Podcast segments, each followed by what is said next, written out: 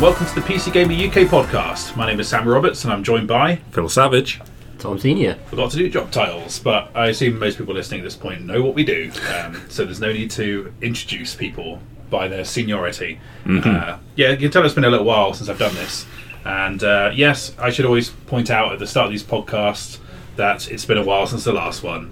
Um, but I'm doing one now because should I explain the reason? I suppose. Might I as well. guess, yeah. Yes, because I'm uh, I'm leaving. This is going to be my second to last podcast. I vowed to do another one, uh, and this kind of ba- binds me into making sure that I do that second. Yeah, we've never announced before that we're going to do a podcast soon in the future and then not delivered. You're going to have to actually uh, physically drop the mic in your in the final episode. I think. I'm prepared to do Still that. now. I'm prepared to do that. Just really because I've got to edit this and it's, it's going to be an audio nightmare for me. That's true. Yeah. Um, and yeah, so uh, basically, we're doing this one. Then we're going to do a. Um, w- this one's going to be a more conventional. We'll talk about the games we've been playing one, and then we're going to do our annual. I say that. I mean, I think we did keep to this the annual schedule. We've this. done three of them, yeah. Yeah, top 100 uh, kind of commentary. Um, the new issue for that ships next Thursday, Phil. Yes. Yeah. Uh, so who knows what date that is in relation to you, the listener? Oh wait, it's twenty fifth, isn't it? Twenty fifth. Yes, sure. Mm. Uh, Twenty fifth of July. So you can go and get that issue. It's uh, it's presented in a supplement again on the UK edition, like last year. Yep. In the U- US magazine, you'll see it uh, inside the magazine. That'll be out a little little bit later. It's in all digital editions as well, if good. you've got an iPad. I noticed an error in it as well. Reading the other day, um, it was from my like one of my bulk out the um, the things one. It's not really an error. It's um, at the end of my Civ Six one. I talk about um, these different elements that have been added to the game in Gathering Storm, but like one of them was added in Rise and Fall. So I really should have noted both expansions instead of just the one. Oh, I, I've proved that. Oh, you fixed it? Yeah, I fixed that. Fuck! You're so good, Phil. Good. It's so good. Thanks for doing that. I noticed afterwards. I was like, oh god, I'm gonna think I'm such a noob, and it's like, uh, yeah. Anyway, It's. I mean, no one would have ever noticed. 'cause- Well, that's good. Now it's been brought up on a podcast. Um, so let's talk about some computer games. Um, uh, let's think then. E3. Me and you went to that, Phil. God, yeah. It was exhausting. It took me like two weeks to recover from it this year, um, and that's why I'm leaving. now. not really. Um, yeah, we. Uh, Having to get up at 6 a.m. for the PC gaming show was the final straw for you. that was pretty tough, but it was more that like there was like a Sunday where it started with a Ubisoft thing, and at, like and that was at eight fifteen, I think. And I was like, why did why are these things starting so early? Um, but it was worth it because I got to play Watch Dogs Legion Segway, um, which I will talk about on this podcast because it was one of the only real notable like big exciting things at E3 that was actually playable. That you could actually year. play, yeah. There was I a- saw a lot of cool stuff, but yeah, hands on with very little. Yeah, for sure. And I would say that, like in some game, some cases, I understand Cyberpunk is still quite far away um, for for what they're presenting. Um, but Outer Worlds, I thought they had no real excuse not to be demoing that hands on. I say no real excuse. I know nothing about how these things are done. Um, they definitely have excuses, but I'm sure. what they showed, they just showed on Geoff Keighley's um, Coliseum thing, so I didn't even end up writing about it. And I was like, ah, well, you know, it seems like you could have just you could have brought the game to make it uh, justify the journey around the world a little bit more, but you know, that's me being an entitled journalist scumbag. Um, so yes, I'll instead talk about Watch Dogs Legion, which I, I did play. Um, I met the creative director Clint Hocking of uh, Far Cry 2 fame and Splinter Cell, uh, kind of creator director guy. Uh, that was was really interesting, as most people know by now. You can play as any NPC in the world, thereby making them a PC. Um, so we haven't worked out the terminology of that yet. Um, and uh, it's it's So a game that Phil- at us, game developers. it's a game that Phil has aggressively dubbed Granny Theft Auto. Uh, I, I would say not so much aggressively as reluctantly. Um, Yeah. Look out for that cover line that I still uh, I'm not sure was a good idea. yeah, we'll see how that goes down. It was uh, it was it, it was fun though. But it means basically that you can play as any character in this open world London set in a post Brexit. Uh, I guess like dystopia. It kind of it's represented by the fact that there's LEDs on everything and lots of private security forces going around. That's the future. Yeah, yeah, and then obviously it's part of the old Ubisoft. Is this political kind of conversations again, which are as tiring to read the answers to as they are to see people discussing. Um, but it's a very interesting sort of uh, scenario for a Watch Dogs game. Uh, you can do all the Watch Dogs stuff in it, like hacking and making a car move forward and etc. etc. But there is this, you know, sort of systemic layer of. Uh, all these NPCs being simulated and the different things you can do to affect their lives and, and the kind of snowball effect from that. So, the example I gave in my preview was um, this NPC guard. I uh, choked him out or tased him. I can't remember now. because it was a month ago um, in uh, Camden Market, and then um, I could go to his hospital and shut off his life support, or I could help him with his like uh, I could prioritize his healthcare, and um, obviously one would kill him and remove him from the world entirely, um, but the other one would. Uh, uh, would put him on the path to becoming a DedSec supporter. So the idea is that you could eventually, um, after doing these sort of like quests, uh, I guess um, these kind of like sub quests, you can make this guy become a DedSec supporter. Some NPCs will be harder than others to, to convert. They'll have like a bar denoting their sort of like uh, hostility or favorability towards DedSec, and yeah, and the idea is you build up this little army of NPCs. On a broad scale, how do you know like to what extent this actually works? Because usually, like NPCs, they'll you know they'll just be completely random and spawned in the moment and never seen again. Are they like persistent in Watch Dogs? Are they like simulated in? I believe they're persistent. Right, yeah. okay. Um, so the i because the idea is that this, uh, I mean, like, I, I don't know the exact specifics of how this works, Hmm. but each one they're based on a sort of pool of twenty personas, which will include different voice actors and stuff. So when they appear in cutscenes, you'll hear tw- up to twenty different voice actors, and then they'll look different and stuff. But um, so I don't know about like say you, you basically track you can track an NPC and that uh, will uh, tell you what they're up to. You can see who their relatives are, that sort of thing. Right. I wonder if at that point you kind of pluck them out of an endless sea of uh, of NPCs and then Yeah, I guess that would make sense. yeah, I, th- that is how I would guess it works, but I Hmm. know n- I know nothing about how that works to be honest. But um, it's certainly in this they showed how you track this uh, guard who you choke out, and then what happens to him and his relatives, and like the different things he needs help with, like can you help his sister with X, that sort of thing.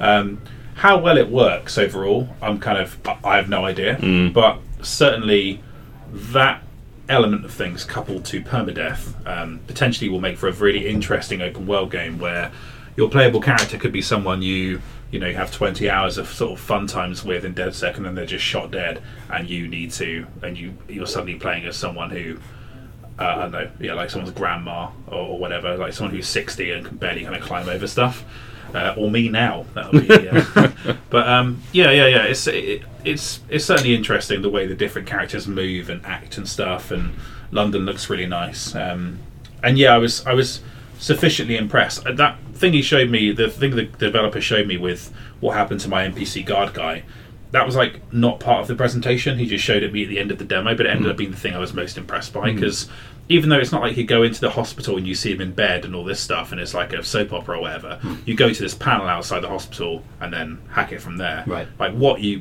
what you see or don't see i have no idea actually. But you kind of you buy into it enough. You hmm. know that it's him who's there and you know you'll see him again and he'll look the same and Yeah. he'll be that character and hmm. you see him as someone who exists in that world. That's fundamentally why that system's there isn't it? To make you believe in the idea of these people existing in this world. Um, and i think it's doing enough to, It- to make that work It's um, like I don't think it's impossible. It sounds kind of impossible when they first describe it, but if you think about how XCOM works, for example, if that randomly generates soldiers that, that are, are then persistent and also have permadeath, uh, and if you think of Metal Gear Solid Five, obviously it's a bit less involved in MGS5 because in that game you attach a balloon to a man and then you own him forever. Whereas in this, at least you have to kind of do some like quest stuff that humanizes them a little bit more. Yeah, uh, yeah, and how how in depth or specifically those quests play out, I'm not so sure. They they they seemed. I saw a couple that kind of overlapped in terms of like, oh, you help this person's cousin, you help this person's sister, or whatever. I don't imagine they're all going to be. I mean, they're not going to be all handcrafted, amazing quests. I imagine they'll be fairly rote um, sort of side missions, but. The idea that you then this character is then yours to pick uh, to ch- to play as from a pool of of different characters. I mean, I doubt most people will be spending their time recruiting a massive pool of 100 characters and switching between them. I assume you'd have like a pool of maybe 20 to 30 that you just, you know, that you could just alternate between every now and then. Who knows though? I, I'm, I'm not sure because I didn't get to see the side quest side of things that much. Played through like one side quest. We broke into this hospital and nicked something. Uh, it's so long ago now, I don't even remember, and I was so tired at the time. um, but if you read my preview on PCGamer.com or in the magazine, you'll um, you'll you'll see much wiser words than I am able to convey now.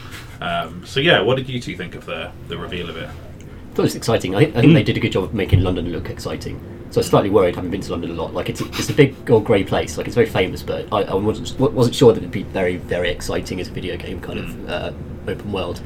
But it turns out just putting loads of LED RGB lighting on it is, is enough to uh, make it stand out a little bit. Yeah, like a PC. Yeah, Tom, Yeah. You just stick that on it. That's and, right, Uh, yeah. then suddenly it's more exciting. Yeah. Uh, they definitely made Camden look very nice. That was they let me kind of walk around the high street there, and they'd obviously um, specifically lit the different shop fronts to make them look distinctive. So you do feel like you're in this heightened version of London. Like you say, it's very grey and it doesn't have any of that. Uh, you know, it doesn't have RGB lighting really.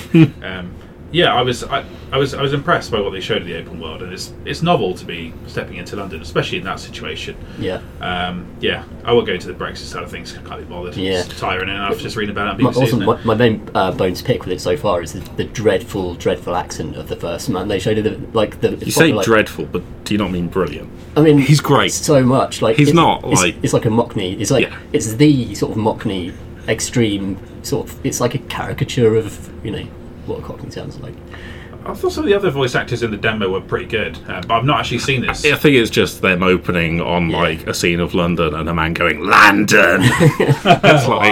like sure, yeah, we're we're in Ubisoft's version of Britain now. Yeah. Yeah, yeah. I sort of um, uh, some of the other voice actors sounded more legit to me though. Like Yeah. they are from London. It's sort of like um, you don't want to get into the Shenmue situation where you are just recording in Toronto the most English sounding people you can find, Right, yeah, um, yeah. and then yeah, there. But no, I don't, I don't think that'd be too much of a problem. And to be honest, I think a bit of like novelty sort of Ubisoft nonsense would be quite good there for bringing bigger putting a bit of personality into the world. Like, I yeah, I don't want everyone to sound like I don't know. Uh, most people in London just sound like I know they're, they're just Finish that sentence diplomatically. well, it's just they, they just sound like normal people. So Right. if you Yeah. if you put that in a game, maybe it is less uh, sort of like colourful and exciting than having an array of ludicrous accents that you know Vinnie Jones kind of pastiches Yeah, and right, stuff right. like that. That also, like, if you, I think what will end up happening is if I if I get one of those from the pool and they've got that voice, I'll just jump in the river and get someone else. To That sounds good. Yeah, that's a good way of exercising That's justice. And that you don't get that voice actor from the character call exactly, yeah, again. exactly But right. it's the same. Yeah, but instead of a thirty-year-old man, it's like a sixty-five-year-old man. It's the same voice. yeah. My squad's going to be entirely people with that accent. I wasn't as like into those sort of like oh you can recruit a whole gang of grannies thing because I thought that will be fun once because Yeah. I played as a granny at the start of the thing and then never again. Um, yeah, Yeah, that's like it, it, tailor made for like one article on a website Yeah. about I recruited a squad of grannies, and then that's a good Chris Livingston article. And then we all move but on. no, no human will actually do it for proper. 'cause It's, I, I bet the game gives you a granny like up front, and I bet it must, right? I bet you just leave her in the bank forever because she like moves at half the speed of other characters. Like uh, players are just going to pick the fastest, coolest character they can find. Sorry. Yeah, how much do the bonuses actually, do you think, affect your playstyle? Like, th- would there be a reason to you? Because because they seem to suggest like granny type characters are better at drones or something.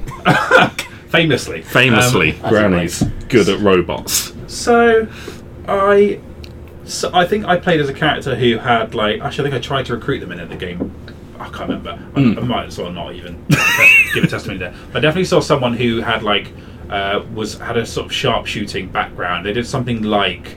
Uh, clay pigeon shooting or archery or something like that, and they had like a pistol bonus for doing that, um, like accuracy, something like that. Um, so I think they will be meaningful buffs. Um, uh, and I, I was certainly like I saw enough in the open world that I was kind of impressed, and I think it kind of like it highlights when someone has a really good stat boost, so you can sort of value the different NPCs accordingly.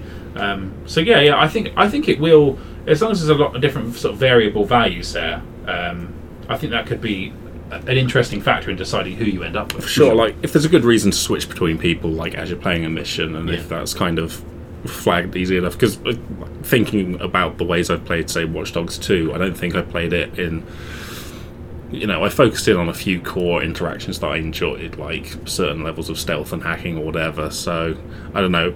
It, it seems like there would be, I don't know, it would need to be a reason for you to go switching characters and mixing up your playstyle because that's it sounds good in theory like oh this is your punchy character and this is your shooty character and it's like oh just gonna play like this because I'm not that interesting Yeah, I sort of, I sort of like, I want to be. I've always wanted to be the guy who can do the Tom Francis, Chris Livingston thing of, oh look at this wacky build I've bought, and here's this amazing story I can tell with it, and then. In, in like all of my now playings, I think they're kind of about the fact that I want to do that but can't. Um, and I'm just kind of wonder in this like sort of in between state of wanting to tell a good story, but I don't think I quite see that in the game reflected in myself. If you know what I mean. Um, I guess it does. So boring, like yeah, I guess it does solve the Watch Dogs 2 problem of like all the the the protagonist and all his friends being so sort of nice and chummy that it becomes super weird when they start machine gunning people down in the streets. Yeah, it's yeah, like yeah. you can just switch to the murder character, kind of like the GTA Trevor thing. Like, Yeah, just have a designated chaos character that. Yeah, yeah, um, yeah. That's true. Actually, Trevor did feel like uh, that. That did kind of work a little bit. I suppose I probably forgot by the end and had Franklin running people over when it didn't seem like a thing he would do. Mm. Yeah, um, I think that that probably is um, a good kind of answer to that. And hey, I mean, he has to uh, think about that because he invented the phrase "ludonarrative dissonance." so Yes, yeah. That's it's- true. It's, it's you know he he knows he must answer for it. It's, he's, he's also created the one game that is going to struggle the hardest not to be narratively distant. So Yeah. it's, he's, he, Clinton Hocking has cursed himself here. Though I'm, he's finally getting to ship a game. The poor man was lost inside Valve for Yeah. years and years and years, and it's really cool that he's he's back. Yeah, I got to. I sort of. I didn't. This wasn't an interview, but it was before the presentation. Uh, he introduced himself to me, and then just talked and asked him about that. What does it feel like to be doing this? He just sounded really, really happy to be doing it. I thought, good for you. And also, I've listened to his. Um, is it Design Notes podcast about um, his, his his very in depth two part interview with Soren Johnson about making Far Cry Two, and he seems a bit more self aware than maybe the phrase ludonarrative dissonance would have you believe. Right. Um, so I don't think he's like. I definitely don't characterize him as like the sort of pompous auteur. Yeah, and he was very, very keen to underline like this is a group effort by lots of people. Yeah. Because when I asked a question specifically about him, he angled it back towards Hmm. all these people make this game, and I was like, well, fair enough. Yeah, Um, so he's he's done a really good um, sort of walk and talk through uh, Splinter Cell Chaos Theory level with one of the other ex level designers. Oh, nice. Uh, it's really worth watching on YouTube, and yeah, it's just really good, ins- interesting insight into a classic stealth game. I'd love to know what he's making at LucasArts as well, Hmm. like uh, and Valve. Um, Yeah, um, seemed like those just neither of those things worked out. LucasArts just like had that perpetual sort of limbo where nothing really got made Hmm. apart from Force Unleashed games for about ten years, and then they just shut, and that was it. Yeah, and Valve were in this perpetual limbo where they released nothing for years, and th- but they own Steam. So, yeah, we could release a game that we're a store. So, Yes, yeah, And also, lol, we did release a game. It's Artifact.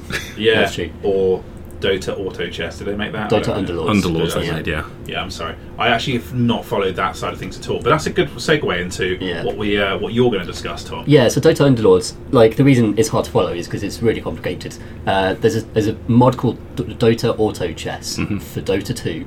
Uh, then Valve wanted to hire those modders to make their version, but those modders instead went to the Epic Game Store to make Auto Chess, which is a different game. Meanwhile, League of Legends also has their own version of it called Teamfight Tactics. Oh, that's their version, is it? Yeah. I've really not followed this at all. Yeah, uh, yeah. It annoyed me. I, yeah, yeah, it's it is. I'm, I'm annoyed just talking about it. just make one game. No, uh, competition's good. Um, it, it's a, a really kind of odd game. A game that lasts about 45 minutes, and you're sort of um, between rounds. You're you're building a squad that goes and fights automatically against creep waves and other people's teams. And between rounds, you pick up more characters and you level up your kind of squad and get you know increase the size of the squad and that kind of stuff. Um, and if you get two of the same character, or three of the same character even, they merge into a bigger version of that character. And then if you get like another three or you know another six, they merge into their final form. So you can a big red guy called Axe who carries a big axe. You, you, kind of want to keep gambling to get three axes so they merge into like a me- medium-sized axe, and then that way you build the power of your squad and you, you attach items to stuff and you know press go and watch them fight and then tailor your squad a little bit, and that takes about forty-five minutes. See, I thought uh, I was going to ask why did they initially call it chess, and then now I realise that that's why they stopped calling it that. Is because it's not It's chess. not at all. Yeah, it's that- not at all chess. I can't remember Pip's original description about when she wrote about Dota Auto Chess, but it was clear that the word chess was meaningless. Yeah, Yeah. totally. I mean, it, it, hap- it happens on a grid. So when you place your uh, squad down, that's on a grid, and you sort of want to put your melee dudes up front and your you know sneaky shooty dudes at the back, basically. Uh, so there's like a little bit of a tactical element to it, but honestly. Uh, I've just been playing it on the iPad while watching trash television, and that and it's brilliant for that. Like, it, it kind of implies that there's loads and loads of depth to the items and combinations, but honestly, like you could play it like Patience, the card game, and, and just sort of it feels fairly random when you win as opposed to when you lose it just sort of doesn't work out but it's still like an interesting journey to watch your little characters fighting and watch all the little scraps happen It's also quite clever because it's like an indirect competitive game. So there are actually like eight or nine players in a game, um, but you're not. You, you're because everything is done by AI. You're just basically pitting your AI team against their AI team, and you're sort of rotating the tournament until everyone's been knocked out except the winner, uh, which is a really clever way to structure a game uh, to avoid kind of direct conflict. And you know, if, if you're the sort of player who doesn't enjoy like you know uh, shit popping up in chat and just people being rude or, or whatever, like this is very in, indirect way of having multiplayer, which is quite cool. All right, that's cool. I sort of like think it's nothing is more PC gaming either than like uh, an entire genre spawning out of a mod either, right? Absolutely, like it's yeah, just, yeah. It's what it's all about. And then Valve trying to hire them. it's, the, it's, the, it's the weird of life on PC. Sure. yeah, and the modern element to that is Epic hiring the people Yes. with more money, Yeah. presumably. Yeah, right. Um, yeah. Oh, okay, cool. Um, so you've uh, how many hours do you reckon you've put into that now, Tom? I've probably put about ten hours into it, That's just right, idly. Uh, and it's basically it's going to be a brilliant game. Being on a long bus journey or a train journey or something, you just boot it up and you know it's, it's, it passes time. Ah, that's cool. Hmm. No, maybe we should give that a go. I mean, I just the the sort of like, I guess the kind of MOBA element to it of like the imagery and all that stuff, and the, that's obviously where it came from. Hmm. Maybe that sort of thing I shouldn't let put me off because it seems like it's such a, Don't know. Yeah, it's not uh, like because MOBAs are hyper competitive and they're also difficult because they're extremely elite te- Yes. team games. Where Been around forever as well. Yeah, and you, you need to like you need to be good at the game to not let your teammates down and that kind of stuff. And Dota Auto Chess just is not about that at all. It's it's much easier, more easygoing game. Um, it is confusing if you don't know who the heroes are because there are dozens of them that are going to add more, and they've all got their own supers and they all do their own stuff, and it's very hard to pass what they each hero can actually do. Right, right. Short of uh, if you don't understand the game Dota at all, uh, it's just chaos really. Well, I can look up who I played as in uh, In our uh, the RPS. RPS yeah, yeah. We, we talk about that a lot, don't we?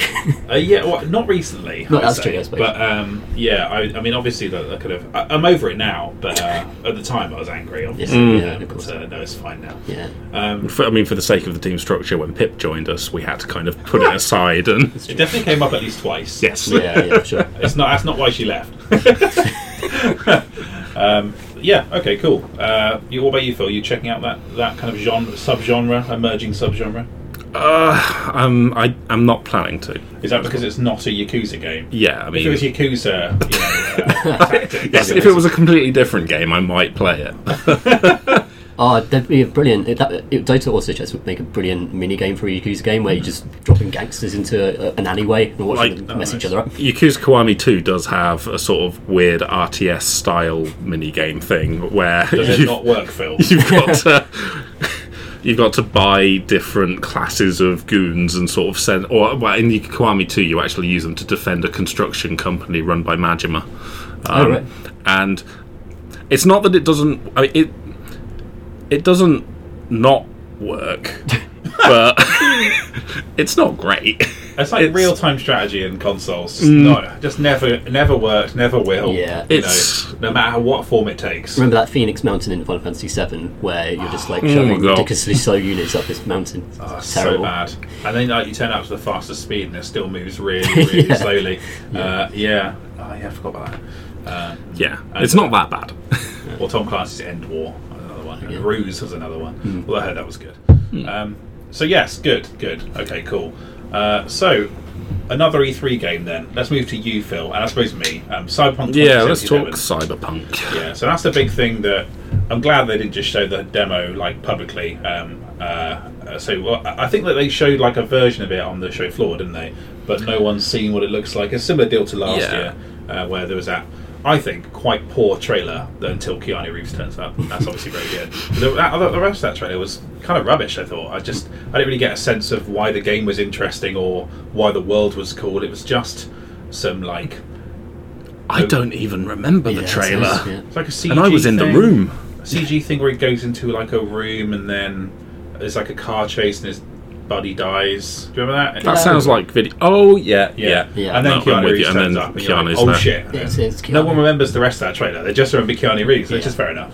Um, but yeah, um, but thankfully the game itself uh, Hmm. made a much stronger impression to me. Um, it was a very, I think, it was a, a very cool showing, um, and it, the the key thing everyone's taking away from this, uh, I've seen this take said like a bunch of times. It looks like a game you can play this year, Yeah. whereas last year it didn't. Last year it looked like fucking magic and Yeah, stuff. yeah. Um, it feels like the same game as last year, weirdly, but it looks like a thing you can actually play on the hardware you own. Uh, That's the thing. Like last year's demo, I suppose there were moments of last year's demo which is online now. Like you can watch that, can't you? Um, yeah, the whole thing is yeah. Yeah, and like when they're coming out of um, her apartment into just sort of this tower block type thing, and just seeing the shops built into it and all the NPCs moving, and it was like, holy shit, this looks way more impressive than I was expecting, and like, yeah, something that feels years and years off to the computer. It was like, okay, I can put this out of my mind to an extent because I will not be playing this anytime soon. And then, yeah, looking at it this year, it's like,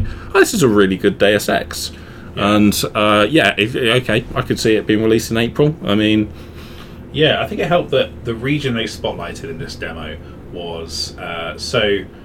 Like last year, it was the kind of night city sort of. it was like proper packed Downtown, district. uh, yeah, yeah. District. loads of NPCs, high rises, stuff like that. Whereas this was like a failed tourist resort. abandoned resort. Yes. Yeah. it's kind of become a, a haven for like a, Haitian kind of like community, basically, right? Yeah, there's sort of these sort of slum areas have cropped up, and yeah, it's, it it feels kind of smaller and more communal, um, but also like more open in terms of its layout because it's not all skyscrapers. It's like attractions and I do like how uh, it does look really nice though. They're kind of like these sort of half-completed skyscrapers, Hmm. very nice sort of skybox, and um, And yeah. the nice touches where you can see sort of the advertising where they're painting the vision for this place as in its completed form next to what is the actual landmark as this just dilapidated piece of shit that never got finished. Yeah, yeah, yeah.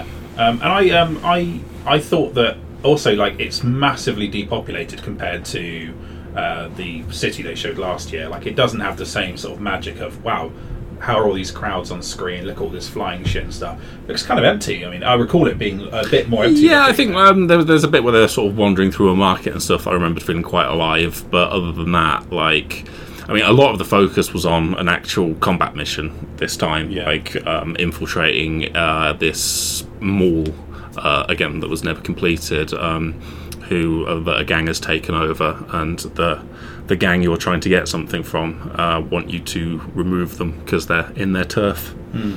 yeah. I, would, f- I honestly struggle to follow the story too much, but uh, it's like they pack a lot into like an hour long demo and it is quite hard to sort of follow what's going on where like i still have questions about how certain things work because um, there's just an element of that was a lot of exposition being processed when i like we we're not when we're in there they sort of say you're not allowed to record anything you're not allowed to record audio you're not allowed to record video so i'm just fucking furiously typing thinking i've got to get a cover feature out of this so i have to note everything down See, I have to write it up, so I kind of just got to let it sort of sink in. But Hmm. the main thing I thought about while watching this demo was it was cool how they showed off. They showed off the same demo in two different, well, Yes. same area how you can clear in two different ways, which is like abandoned mall. Is that right? yeah that's right Yeah, and so there's like the shooter way where there's like, oh god, I don't remember this point, slow motiony sort of stuff.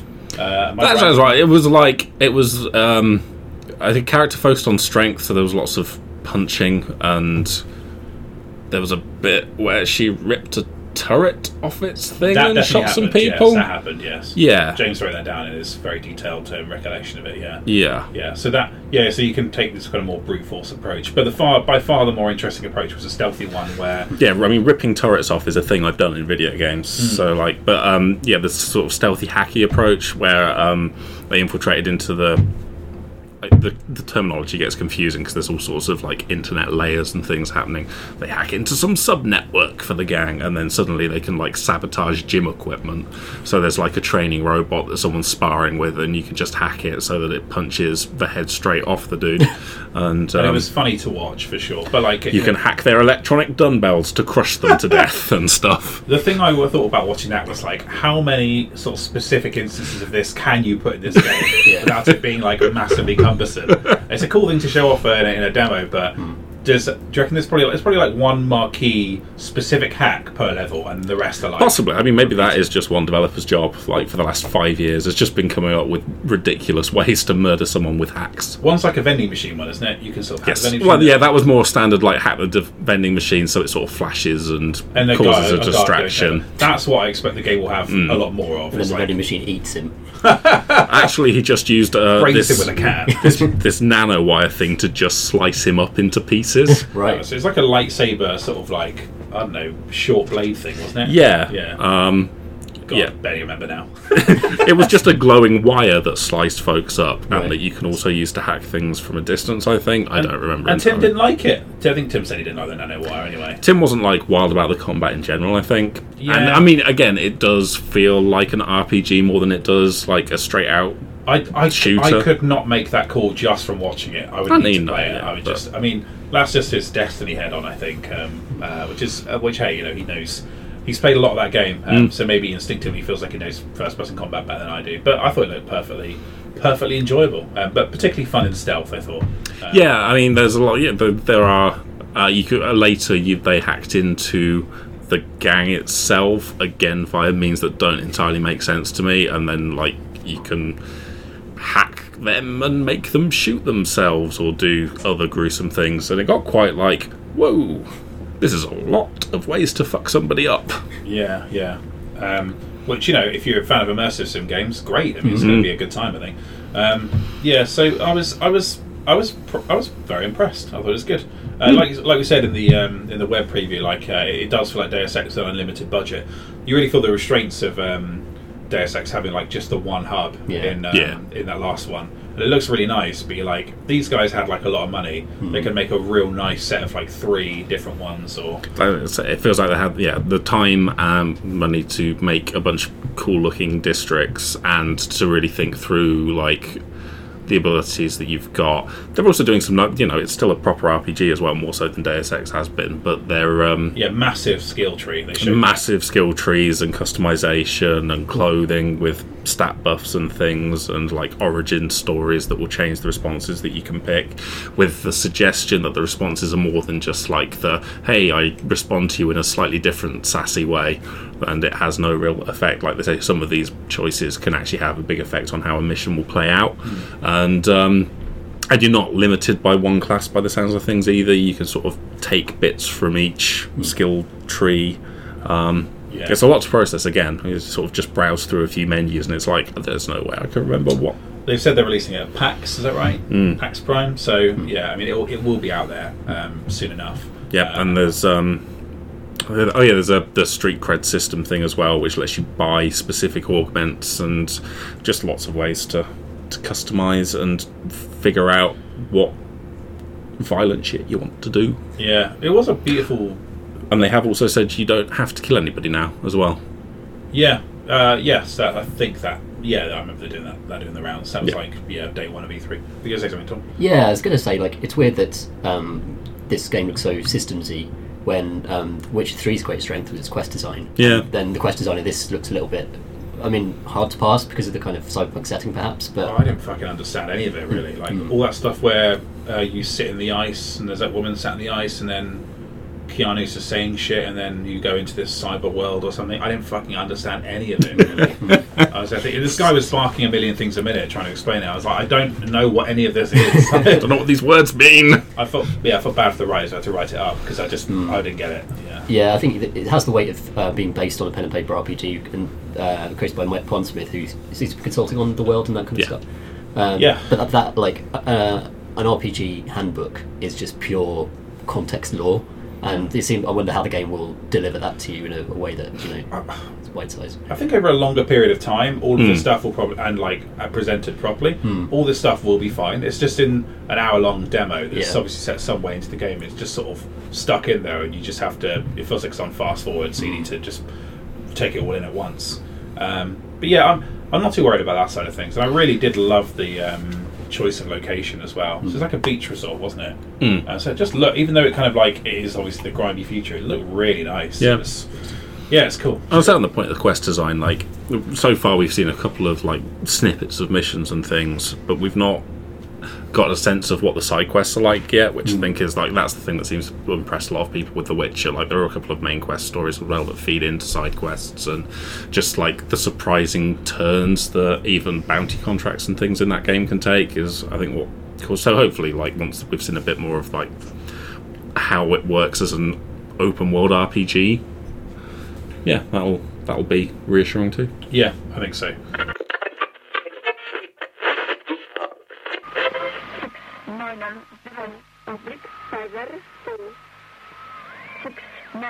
0 oblique 58.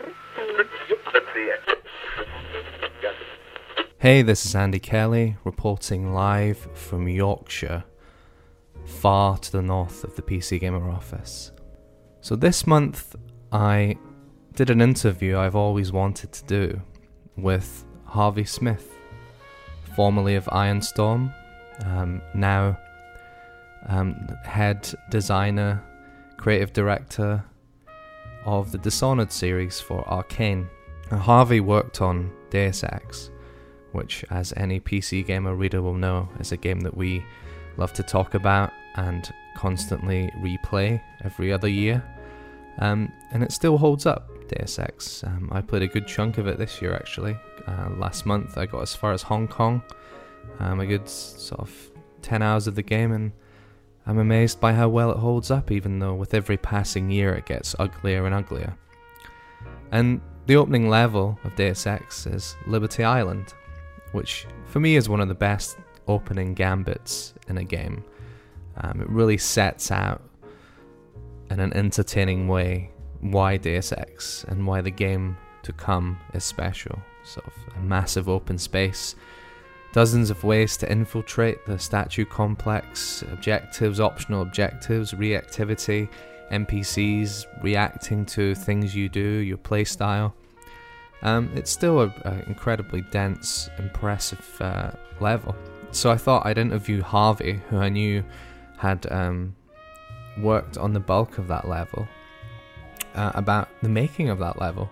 And you can read that in the next PC Gamer. It's a pretty in depth feature about the story behind uh, the creation of Liberty Island, some of the design decisions that were made there, some of the things that were cut. Um, and what it was like working for Ion Storm back in the day. Some really great anecdotes in there. Um, but I'll share one little nugget with you now, uh, dear podcast listeners. So, something that was really interesting is that at the turn of the millennium, when Deus Ex was being developed, game dev was very different. And um, Harvey told me that these days, to get something in a game is a massive ordeal. To get a chair in a game involves passing things back and forward, concept art, documentation, sometimes dealing with external partners who will, you know, work on um, parts of the art that maybe the main team doesn't have time for. It's basically a whole big thing just to get some random object in a game. But um, what Harvey said that one day during the development of Deus Ex, and this was really interesting, is that he just sat in Unreal and, as in his words, vertex manipulated um, a bunch of objects, props. So he made beds, lamps, tables, chairs, just all the sort of everyday mundane details that you take for granted. And then he put these props in a map called furniture that the devs making the levels could then pluck stuff out of. And it's really interesting that because, you know, Harvey is not an artist. Um, but back then, you could be more of a jack of all trades. And he also talked about how he, over Christmas, once took a bunch of levels um, that weren't quite looking right and basically optimized them so the textures look better and stuff like that. And came in after the holidays and said to Warren Spector, the director, I've changed all this. Can I put it in the game? And, and Warren Spector was like, Yeah, sure. And this, you know, this is a huge chunk of the game being redesigned by, or at least tweaked, heavily tweaked by one person over the Christmas holidays without you know now you'd have to get permission from probably producers and pass it up to the people upstairs and all kinds of things so so I think yeah part of Deus Ex's charm is that even though it was at the time a big budget so-called AAA game it still had a kind of scrappy development vibe to it. You know it was almost like um, a sort of almost like people modding the game you know going in and, and hacking stuff in and jamming stuff out. And I'm it's quite amazing that the game turned out the way it did and has such staying power, considering it was kind of it came from this quite slapdash, uh, off the cuff type of development. And that, I think maybe that's part of its charm. So yeah, it was really interesting. But if you want to hear more um, stories about Liberty Island and Deus Ex, more great anecdotes from Harvey about his time working in games at that at that point, then check out the next issue of PC Gamer. Um, it's a really interesting feature, I think. Cheers. Right, so on the less reassuring side of E3, uh, the Avengers. Oh, uh, right, yeah. Marvel's Avengers, as it's called. Uh, so this was a weird demo Mm, um, yeah. because they did that reveal on stage at E3 that I don't know. You might think got a muted response, but I think it was mainly just from critics. If you look at like the YouTube sort of upvote downvote ratio, it's not like Call of Duty where it got Right. Yeah. big time slammed. I think most people were, most normal people were probably just quietly excited for it. Hmm. But I think just when you have the context of, I don't know, te- the last 10 years of action games, and also the fact that it looks a bit like a, a slight knockoff sort of version of the movie Really versions does. of the characters, mm-hmm. because they picked this colour palette that I think is looks way too close to the film, so hmm. sh- strikes up that comparison in your head. Um, it just means it, it means it didn't make a very very strong impact to me, even though I'm, I'm well up for an Avengers game. Yeah. And I thought that Crystal Dynamics paired with um, the uh, Eidos Montreal um, might yield something quite cool, and maybe it still will. But this demo, this demo is very unimpressive. Uh, it's behind closed doors. They didn't allow us to take notes. Uh, Great. And oh, oh, no, oh, that was it. No, that you could take notes, but only on pen and paper. Ah, but no laptops. So yeah, but they only mentioned that as the demo was starting, and it was like, oh well, great. I'll just try and memorize all this. stuff. but you could have told me this half an hour ago, and I could have done Yeah. something about it. Um, but yeah, that's not that's not that big a deal. It was it was just mainly some straightforward action. It basically um, was set on the demo, set on the um, the day of A Day, which is when uh, the story kind of starts. Basically, a bad thing happens to the Avengers; they get betrayed, and then a helicarrier goes down, and then the game jumps forward five years, and you're putting the Avengers back together, and that's the premise of the game. So this is not quite the first mission, but it was early on. Um, and it just cycles between the different characters. So you start with Thor, and then you go into the different ones. Iron Man, you do Black Widow, do Hulk, you um, and then Captain America is a section on a helicarrier where you play as well, you you don't play as him because it was a hands-off demo, but he was in the demo. And um, they were fighting these generic-looking army guys, these sort of SWAT sort of I don't know guys in black armor, sort of and goggles, just being knocked around again and again, and um, in this sort of Arkhamy combat, but without any of the kind of like counter stuff. So it kind of just looked like you were sort of spamming them with these quite cool, very well animated looking abilities, but you didn't get a sense of why the combat was interesting. But what I really didn't get was they didn't show anything in the demo. At least I don't remember anything in the demo where the Avengers really interact. I remember one bit in the Thor scene where Iron Man's off in the background, but Arkham City, sorry, Arkham Knight has all those really cool like Nightwing, uh, Robin, Batgirl kind of like combo move things. Yeah. Um, Pretty good. yeah, and it didn't really show why it's interesting that the Avengers are together in, in a game in this world. Maybe because it's too early on. Like they've shown this very early. It's like a year away from release, basically. Um, but it's they still it was still their big reveal, and it wasn't very impressive to watch. It just looked like an action game, an okay action game where you happen to play as all these different characters. Yeah, the thing is though, like the demo made it look like a, it was a linear thing, but apparently it's going to be like a service game, like a type of, third-person Destiny type deal. This was the other problem with the demo. They talked a lot about this, but they didn't show it. Um, Which I guess I shouldn't be too harsh on them because, you know, they've got a long publicity cycle planned for this, and if they withheld details, people might just write it off as, oh, it's this 10 hour action game, then you kind of move on. Yeah. But the way I understand it is there is a single player story that runs through everything.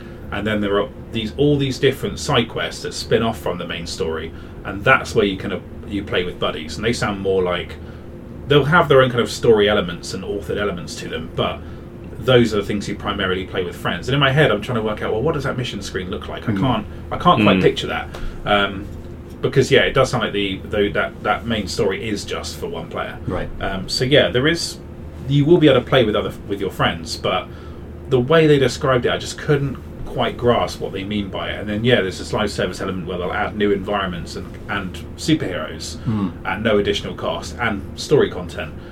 And I, I don't know what the economics of that are, but that seems absurdly ambitious. Um, so so we'll see. I didn't want to be too harsh on it because it really did look a bit too early to be shown to me. Um, and uh, also, like while I while I couldn't take notes on my phone, someone did record it and dump it on YouTube at a very low frame rate. Of course. And it was like, well, that's good, isn't it? um, but yeah. Uh, then I think they're showing it at San Diego Comic Con this weekend as we're recording, uh, behind closed doors again. But yeah, I just it only disappoints because it feels like an Avengers game should be such a slam dunk, especially by a developer as experienced as Crystal Dynamics, who have made you know cool games in the recent past. Um, but yeah, I just I thought it blown me away and it didn't, and I wasn't just there was no no part of it that looked amazing to me. The Hulk probably had the best animations. He was sort of throwing dudes around.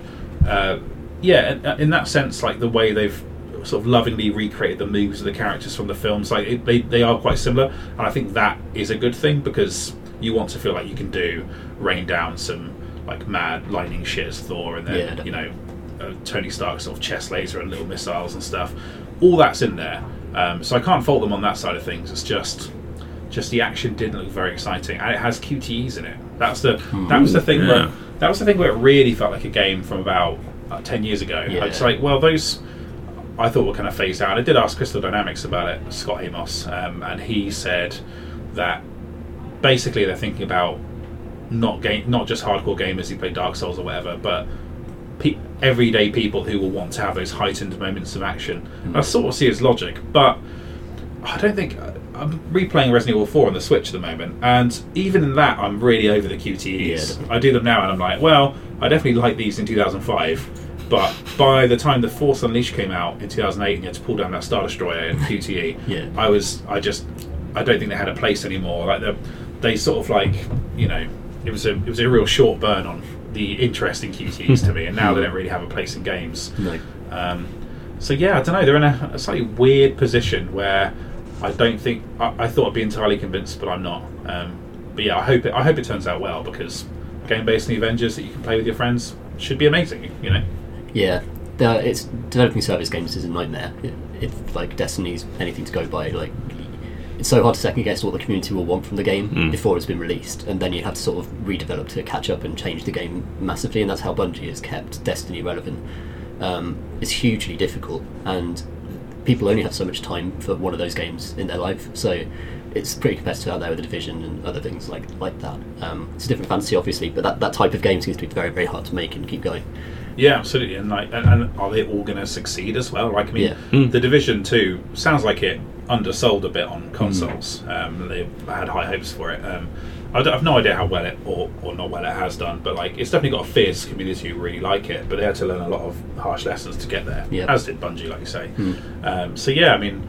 Will they master this? Do they even have the kind of right sort of combat for that kind of game? Yeah. Yeah, I don't know, like, yeah, putting them in that space does maybe it does create too many expectations, um, and it is hard to connect the dots between what they showed at E3 and what that vision is. Yeah, so, sure. It's hard to figure out based on what they said, just like how much they're pushing that either. Like, what is the update plan? Is it going to be that frequent as like a Destiny or a Division or? yeah. Well, hey, in better Square Enix news, it's not related to um, PC, but the Final Fantasy VII remake was really good. So, Oh, yeah, that's yeah, true. I played 30 minutes of that, and oh wait, no, about 15 minutes of that. It was really, really good. It was a very convincing translation of beautiful, isn't it, as well? It is nice. I tell you what, though, Cloud's hair looks way nicer in that E3 trailer than it did in the thing. There's lots of cross hatching on that hair, lots of artifacts. and stuff. Downgrade. Downgrades. Downgrade on the Hey, hair. You I'm not heard it saying here that. first. I'm just saying that maybe the aging PS4 can't do is it anti-aliasing. That's right, isn't it? Some sort of shading. Yeah, Gone some wrong. kind of hair shit. We've got we've got Nvidia Hairworks on Exactly. PC. Bring it over to us, Get Square. on PC. Get it on a. That's right. It did still look really nice though.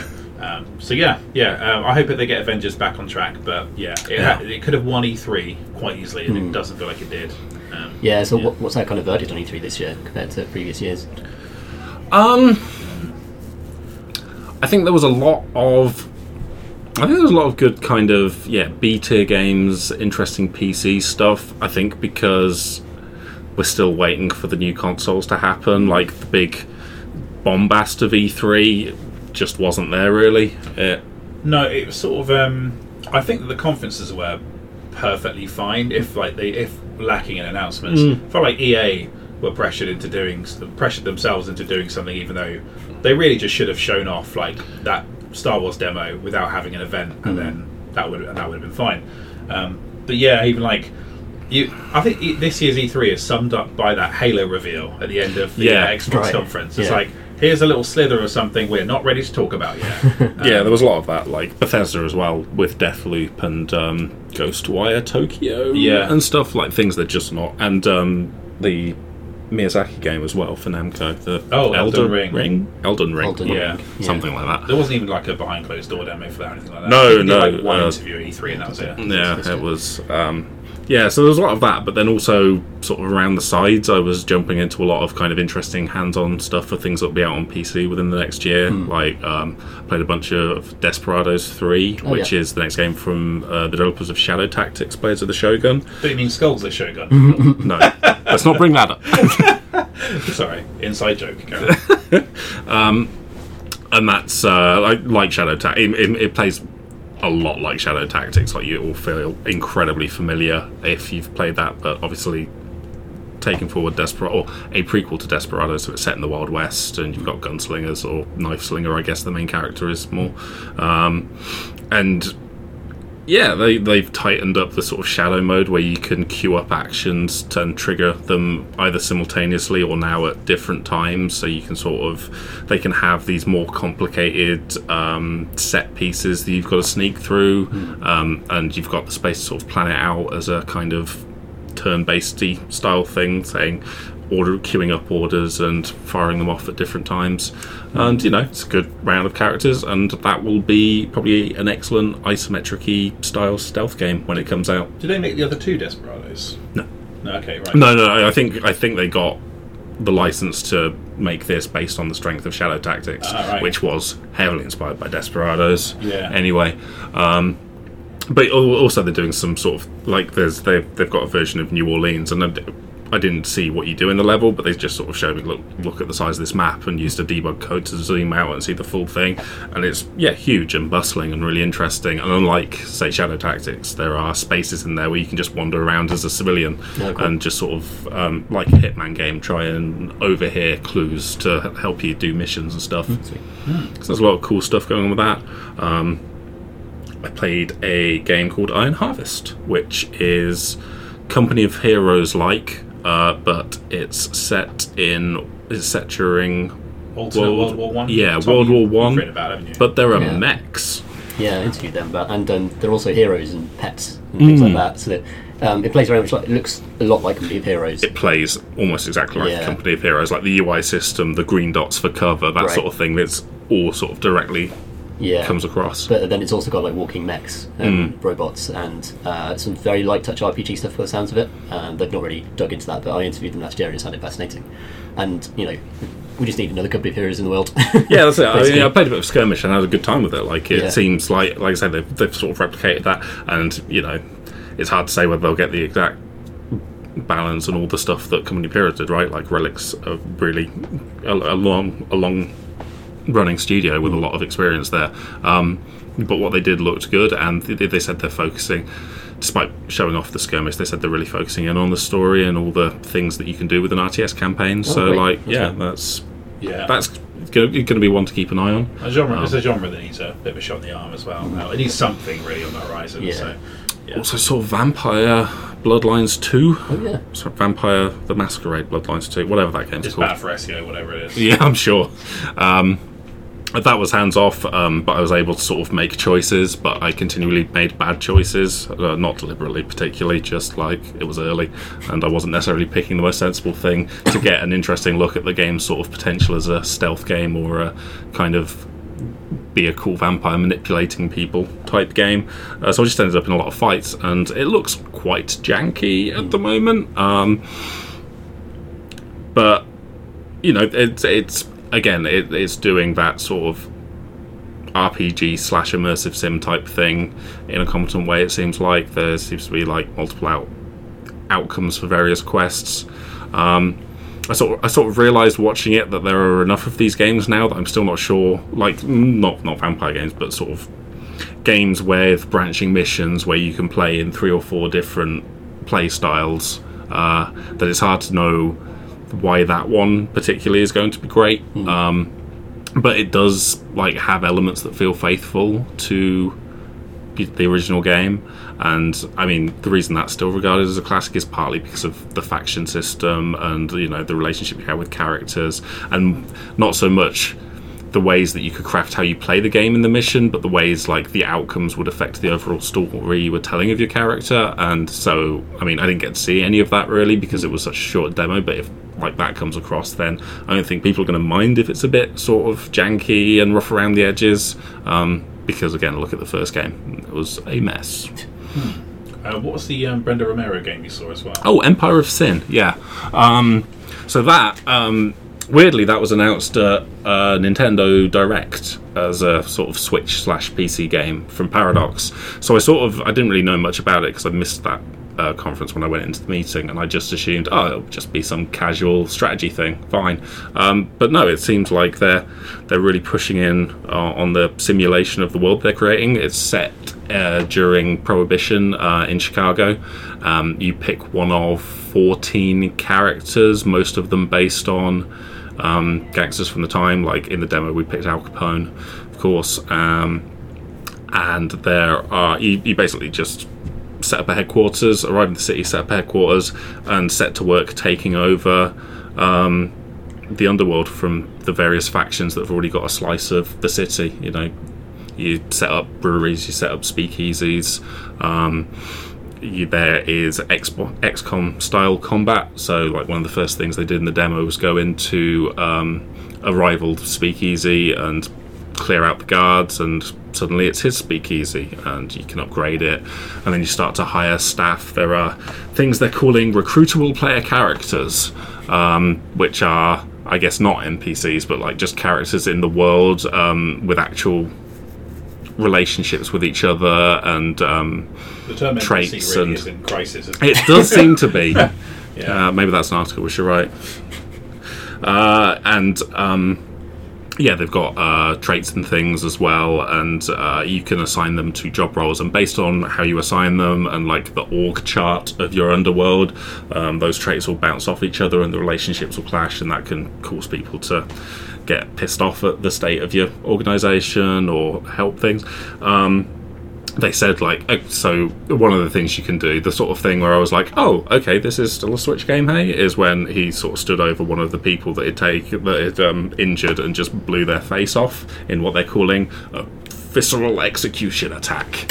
Um, I know what you mean about adult games on Switch, but I was playing L.A. Noire recently though, and you, it still has. I guess that is true. Like it's, I, there in there's an element of what I consider a Nintendo game that isn't necessarily reflected in all of the games they sell. But I think they finally know they have to Yeah. go beyond that to make money. But yeah, Um, and so if you do too many execution tags uh, attacks, a char- that character will get the cruel trait, which sounds like a very Crusader Kings 2 type thing, where the more you do a certain thing, the more likely you are to get negative status buffs. Um, although being cruel, there are positive and negatives to that. If you keep doing execution attacks, they can become a serial killer. Uh, which again might have some positives because it will scare the shit out of some people, but also probably won't go down well again within your organisation. That So there's lots of like weird things within the simulation like that. Um, it's not just the it, it's sort of it's not just the other factions that are moving on the board, um, and they can be plotting against you and trying to attack you and trying to find out where your HQ is while you move against them. Uh, but there's also city factions like the police and the FBI, um, and if you start the fight a fight on the street, um, this is how the demo ended. Like uh, the, a rival gang boss and Al Capone end up in a fight on the street, um, and if that had gone on too long. Uh, in turn-based combat, every phase there is what's called a world turn, uh, where the world simulation moves as well. So if, like, the police, which are marked, the, the the the normal overworld is in real time, again, like a paradox game, and you can see the police sort of moving around the city. And if, like, one of those during the world turn stumbles across you fighting, they'll get involved and stuff like that. So they've really thought about how the simulation moves and how it affects everything while you're playing, which, like, all seemed quite positive. Like, the extent to which there is enough to do to keep it interesting over different replays and stuff not sure yet like how it feels in depth but how wide it is as well i think remains to be seen but like i came out thing feeling really impressed by that actually yeah mm-hmm, cool. Yeah, it sounds. Um, it's a really good setting, and I think, so. There's a series of games called Omerta, City of Gangsters. Mm. Yes. but they've always been kind of six out of tens. You know what I Yeah. mean? So if, I if, if they can produce something that's a bit more close to eight or higher, then Mm. that's a, a really cool setting. yeah it feels very in that spirit Mm, good. I was going to feel like they haven't been around for a long time. Yeah. So uh, yeah, good stuff. yeah I think we're basically out of time then for this podcast. Um, sure, but uh, yes, it's uh, it's good to good to catch up on this stuff. And uh, yes, E3 I would say was like Phil says, just it lacked a bit of something this year, but next year will probably be vital for it. Yeah. how, how important it proves in the kind of console announcement plans. And of course, the consoles sort of shape what games people bring to those things anyway. Yeah, so um, yeah, I think that a lot of games are probably being held back for sort of big I think announcements. if you're really next year. Yeah. into big, high budget AAA type things, then yeah, next year will probably be the one where uh, we we get a much better idea of what the next few years of gaming are going to be like. yeah, probably see what I know next gen Assassin's Creed looks like. Actually, maybe Mm. that will come a few years later. But Yeah, I'm hoping for Horizon Zero Dawn too. It's, I really like that game. yeah, should be good. Should be an interesting uh, conference, hopefully anyway, for uh, for E3's sake. But That's a whole year off. So yes, and uh, yeah, that's uh, the end of the podcast. But thank you very much for listening. We'll be back very shortly, I hope, with the PC Gamer Top 100 commentary podcast. something goes terribly wrong. And I'll bring some. I might bring some sandwiches this time because last year I ran out of uh, energy before we got to the end. I was it so went on for hungry. hours. Got to the top ten and we raced through it in about five minutes. I needed a sandwich so badly. Uh, great. Thank you very much for listening. Goodbye.